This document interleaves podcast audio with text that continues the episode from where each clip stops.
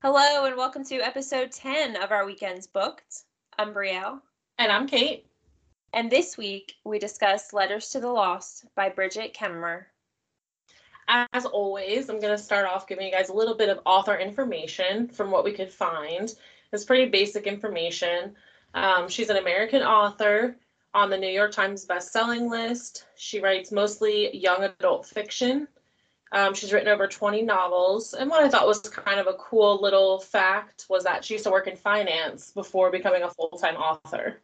She's also one of our favorite authors. We did mention her when we did our Best of 2022 episode. We've read several other books of hers, and I was pleasantly surprised by this book. I was too, considering, so the genre for this book is just fiction. But I would definitely say the trope was like enemies to lovers. And most of the time we read a lot of fantasy stuff intertwined with that. But this to me was just a basic love story with such tragedy wrapped up into it. But I couldn't stop reading it once I started. Yeah, definitely a tragedy. So one of the main characters is named Juliet Young. And Juliet's mother has passed away. Kind of tragically in itself, because I think it was like a car accident.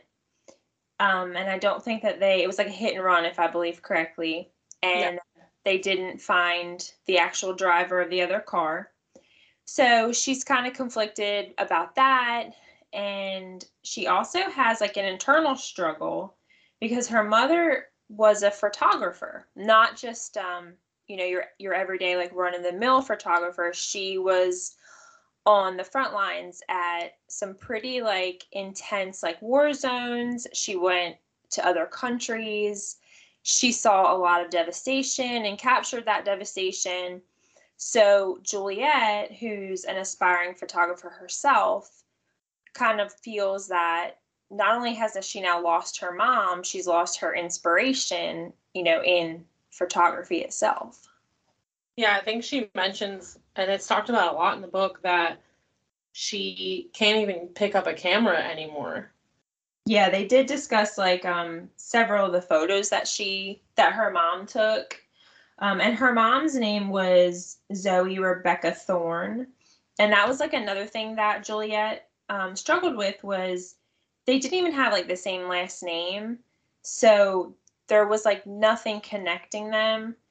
I think that she just had like a lot internally going on, which kind of leads to the whole setup for the plot of the book, is that she writes letters to her mom while she's at her gravesite, and she actually leaves the letters there, and then one day a letter's answered. Yeah, which leads us to our second main character, Declan Murphy, who is a kid that himself has had a lot of tragedy. His younger sister died.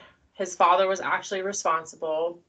Then his mom met a few other men, finally marries his stepfather, Alan, who you kind of see him struggle with throughout the book. And he was so devastated on the day that they got married. He was drinking, stole his parents' car, and got into an accident. So he's now serving community service at the same cemetery where Juliet writes her mom these letters.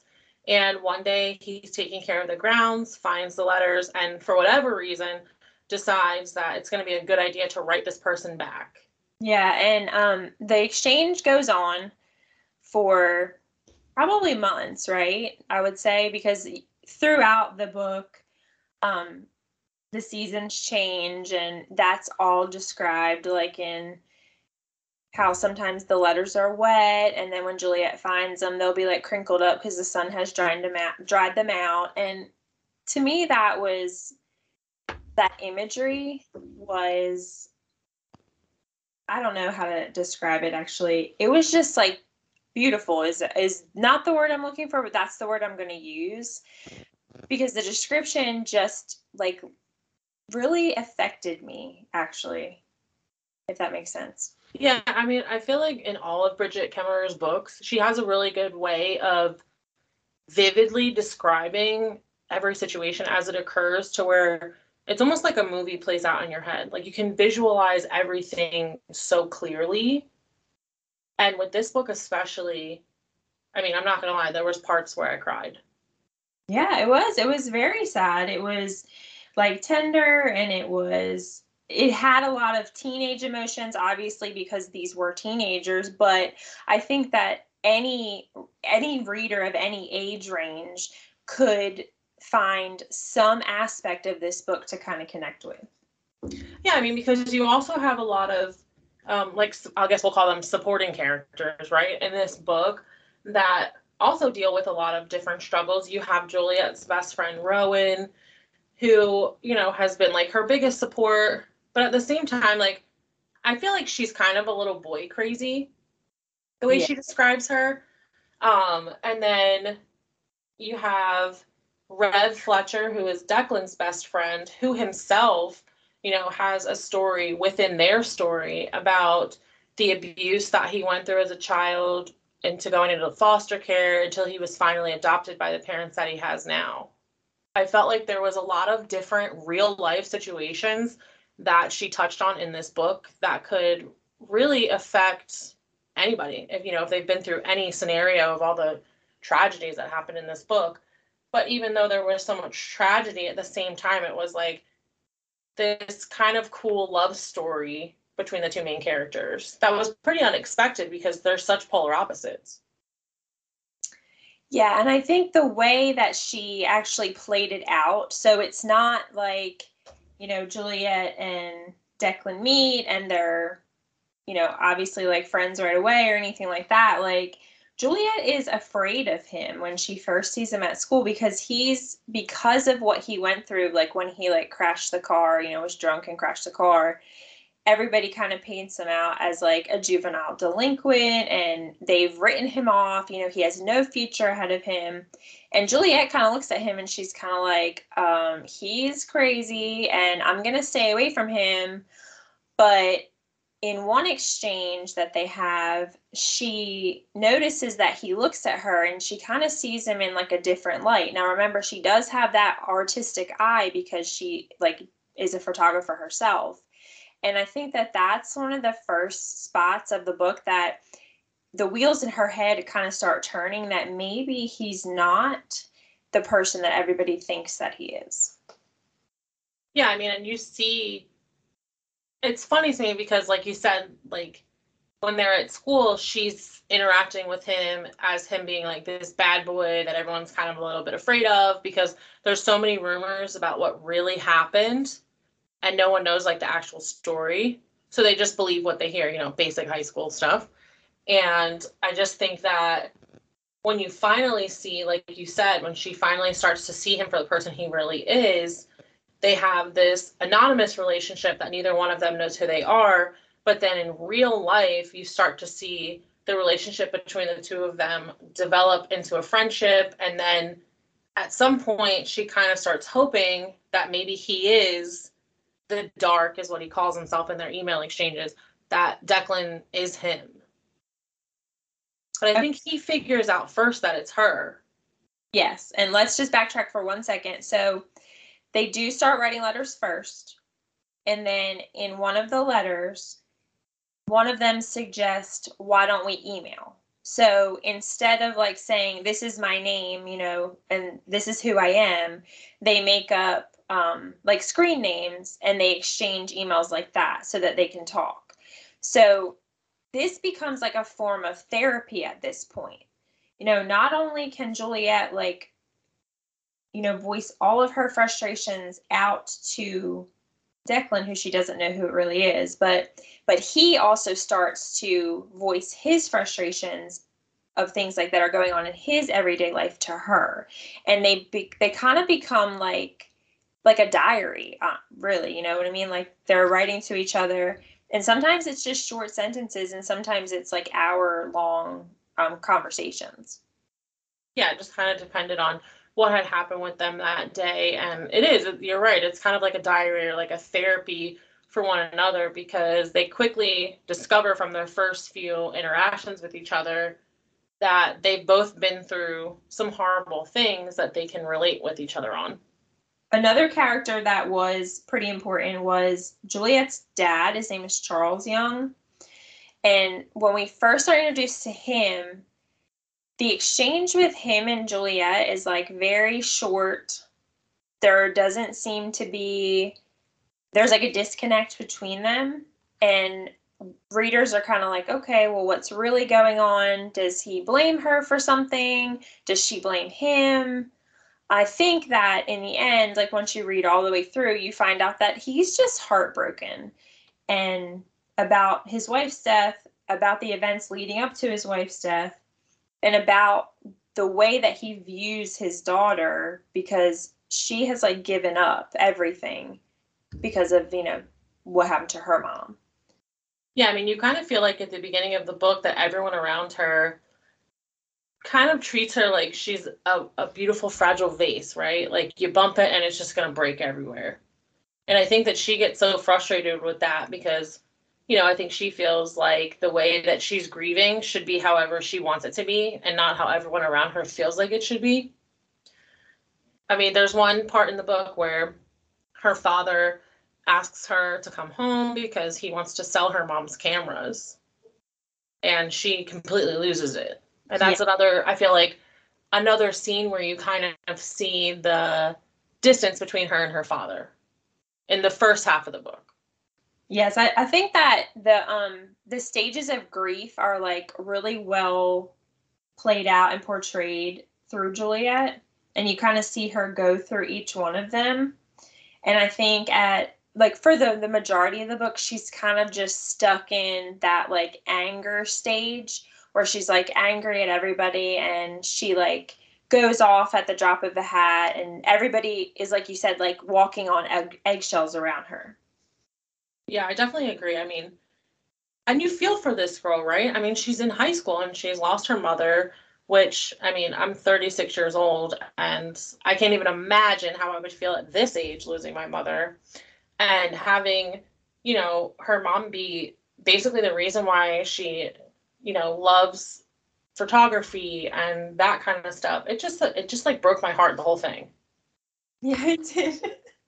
I have this word on my little note and it says heart-wrenching, and that's exactly what it was. Like it just pulled at your heartstrings, but in a good way. Like you wanted to keep reading it. You wanted to see if these characters got to a resolution, because, you know, you're trying to get Juliet through all her grief, and you're trying to get Declan to a point where he kind of like reclaims his life, because he is kind of feeding into all the negativity that he hears around him. And he's kind of like, okay, they think I'm a delinquent, then I'll show them that I am a delinquent.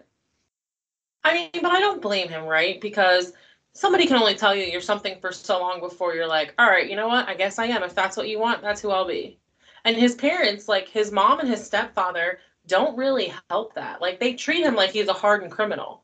Yeah, his mom actually like, she kind of like has just shut herself out of his life, it seems like. And there are points, very like heartbreaking points in the book where he is like begging, even without words, you know, just like silently begging her to just ask me how my day was, you know, ask me how I did on my test, anything. And she just is like completely shut off.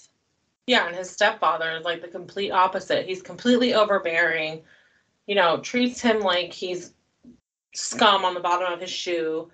I mean, you feel like at one point that the stepfather would just kind of wish that Declan would just go away. Yeah, and at one point, you know, Declan does kind of decide like, okay, you guys don't want me here. I'm going to go stay with Rev, who's, you know, his best friend. And Rev's family, they actually, Rev is not their biological child. He came to them through foster care and they adopted him. So they know how, you know, foster children can be. They know how to handle them. And he wants to go stay with him. And Rev's parents are kind of like, maybe you should talk it out with them before you make this decision. There's just so many different like subplots that are going on, and it, even though there were so many, it was not hard to follow. I do want to like make that clear. Like this was very easy flowing book, you know, went together perfectly, but there was a lot going on in it. Yeah, I don't think that there was any parts of this book that felt like the pace slowed at all. No, I think I read this in 2 days. I think it was 2 days, but I could have probably finished it in one day, but I had to like make myself go to bed that night. Yeah, I mean, that's kind of how I was too. It was once you started it and got into like the meat of the book, you didn't want to stop reading it. You had to know what was going to happen. Because there was always something going on behind every like little corner with one of the characters. Yeah, even there was another character who, his name was Ian. And at first you think Ian is kind of irrelevant. He was Juliet's mom's editor. But you find out that he is very relevant to the story. Yeah, I mean, we really don't want to give you guys too much of that part of the story because I feel like it's really important to the ending of the book. But just if you read this book, which I hope that anyone listening does, because it is a work of art by Brigid Kemmerer, which I love her, so I wasn't surprised at all. He is a huge part of the story. A lot of these characters could have like had their own like spin-off books, and I know that Rev actually does. We're gonna read that book in the near future. But some of the other ones could have, like, I wanted the backstory. Like, I actually wanted the backstory on Juliet's mom. Like, how did she get into that field of work? Yeah, I mean, because that's not, I don't feel like that's an easy job to have, right? Because you're in all these war zones where all these horrible things are going on. You're seeing young kids die, mothers die, the soldiers die, and you're just taking photos of all of it. It has to be, like, really difficult to do that. And there's one photo that they describe in the book. I know what you're talking about, and I think that for me personally, when they talk about that photo, because Juliet and Declan actually like have a discussion about it, and they actually have opposing views about the particular person in the photo. She thinks that this is a bad guy, and he thinks that this is not the bad guy, that the people shooting at him are the bad guys. So that's interesting to kind of, you know, see how, like, the teenage mind works. But for me, when I was in my freshman year of college, I was in a sociology class, and we had to do some kind of project where we were given different pictures and we had to, you know, write whatever about the pictures. Well, I chose one. It was from 1985. It was taken by Frank Fournier, and it's entitled Amira Sanchez. It's actually a photo of a little girl. There was a volcano had erupted in Colombia that caused a landslide, and the little girl, Amira, was trapped. And the picture, I can still see it like clear as day, is like, it's scary, it's haunting. She's trapped in the mud and people are taking photographs of her. And I was so angered by it because I was like, why didn't they just help her?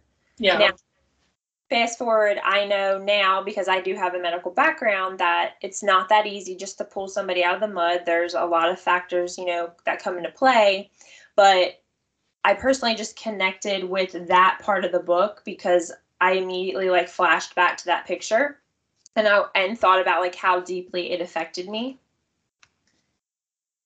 Yeah, I mean, I think that when we were talking about this episode, you actually showed me that picture. And the first thought I had was exactly what you said. Like, why wouldn't they just pull her out of the mud?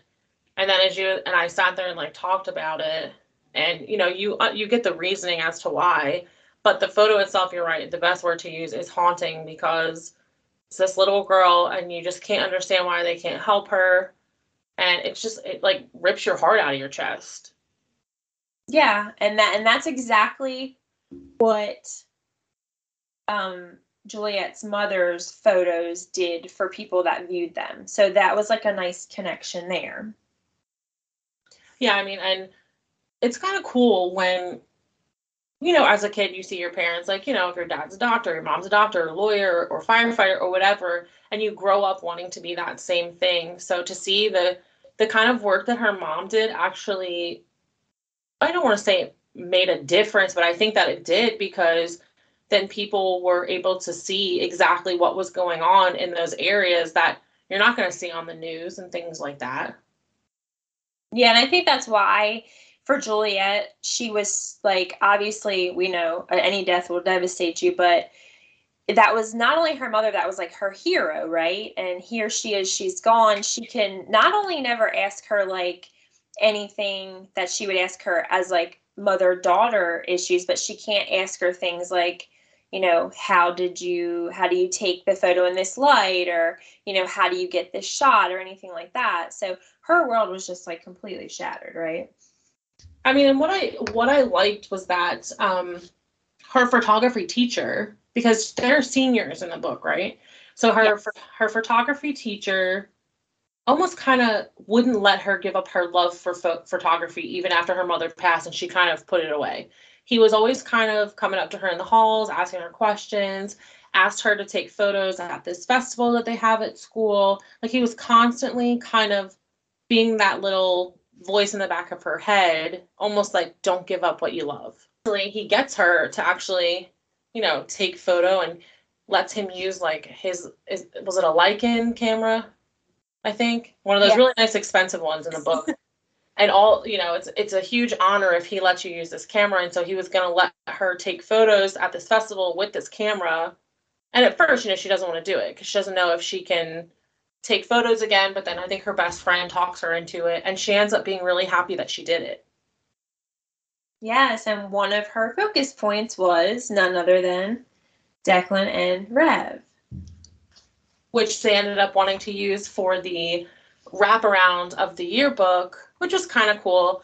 I mean, but that kind of ties into, you know, her having to talk to Declan again, because when she's taking the picture of them at the school function, you know, Declan gets really upset, and he's like telling her she needs to delete it, and, you know, gets pretty ornery about the whole thing, which we find out later actually has nothing to do with him, that it's about his best friend because of, you know, the abuse that he suffered in the past. So that's another one of those points that kind of chips away at this bad boy label that Declan has, to where you kind of start to see him as more than that.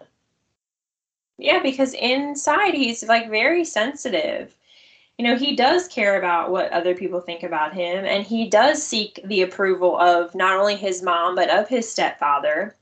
You know, he puts on this like hard outer exterior, but he's not really like that.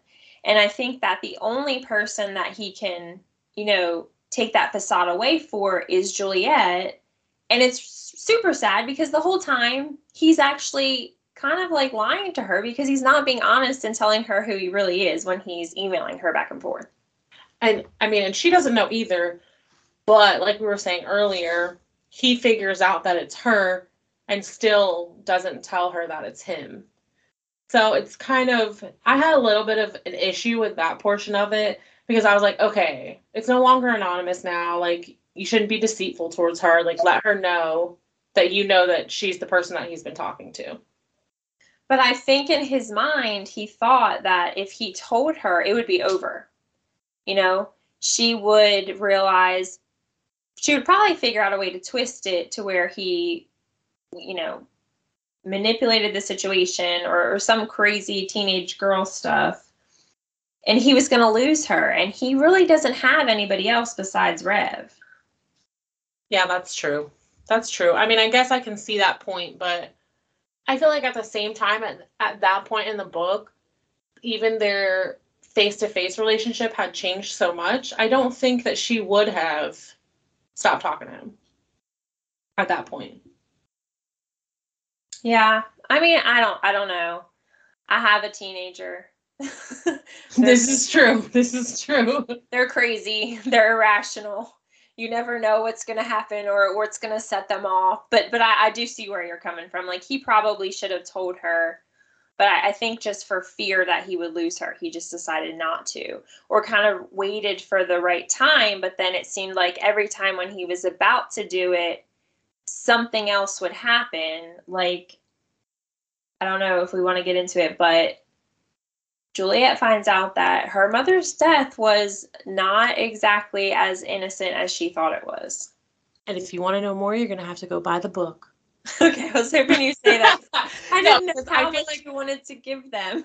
I feel like we have to save that little piece, because I feel like when she finds out what really transpired, there is when everything kind of comes to a head. So I feel like that's important, that if you guys love what we're saying to you, that you read this book, because I'm telling you, it is definitely worth it. It really is. I mean, obviously, because it was by Brigid, I was like, okay, like, I want to read it, obviously. Like, I'll read anything by her. But I didn't have, like, as high expectations of it as when we finished it. And I was like, oh, my God, this was beautiful.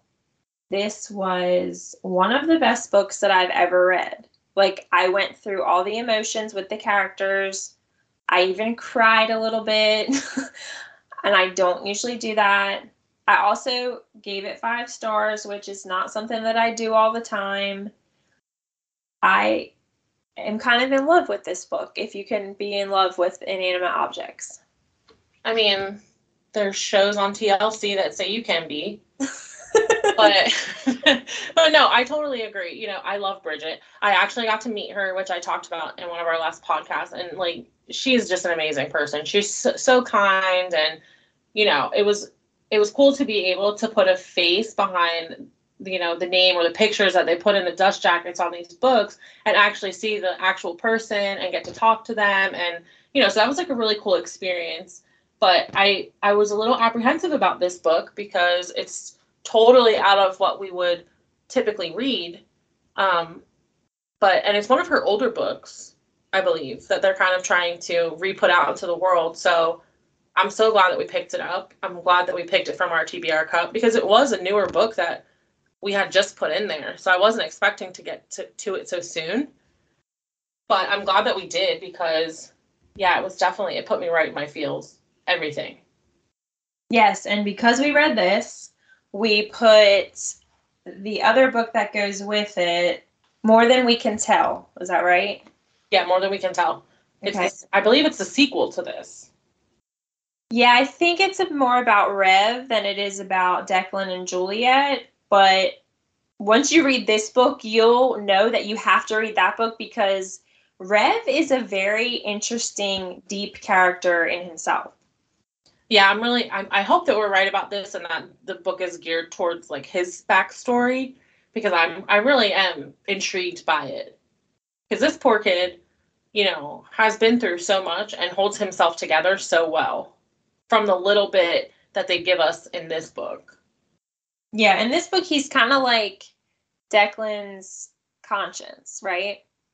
Like, yeah, I think that's the best way to put it. Yeah. Or his little Jiminy Cricket. There you go. Jiminy Cricket. Always have to throw in a little fairy tale in there. Yeah, he's always trying to keep him from doing something that he's going to regret. And, I mean, as someone's best friend, that's what you do. So I'm interested to read the next book and find out more about his story. And, I mean, I just love anything that she writes. I know I've said that, like, 5 times, but I have yet to pick up a book of hers that I was, like, not happy with, or didn't feel like reading, or, you know, wanted to put down. So I'm not surprised that we love this book so much. Yeah, I absolutely agree. I have not been disappointed by anything that she's written.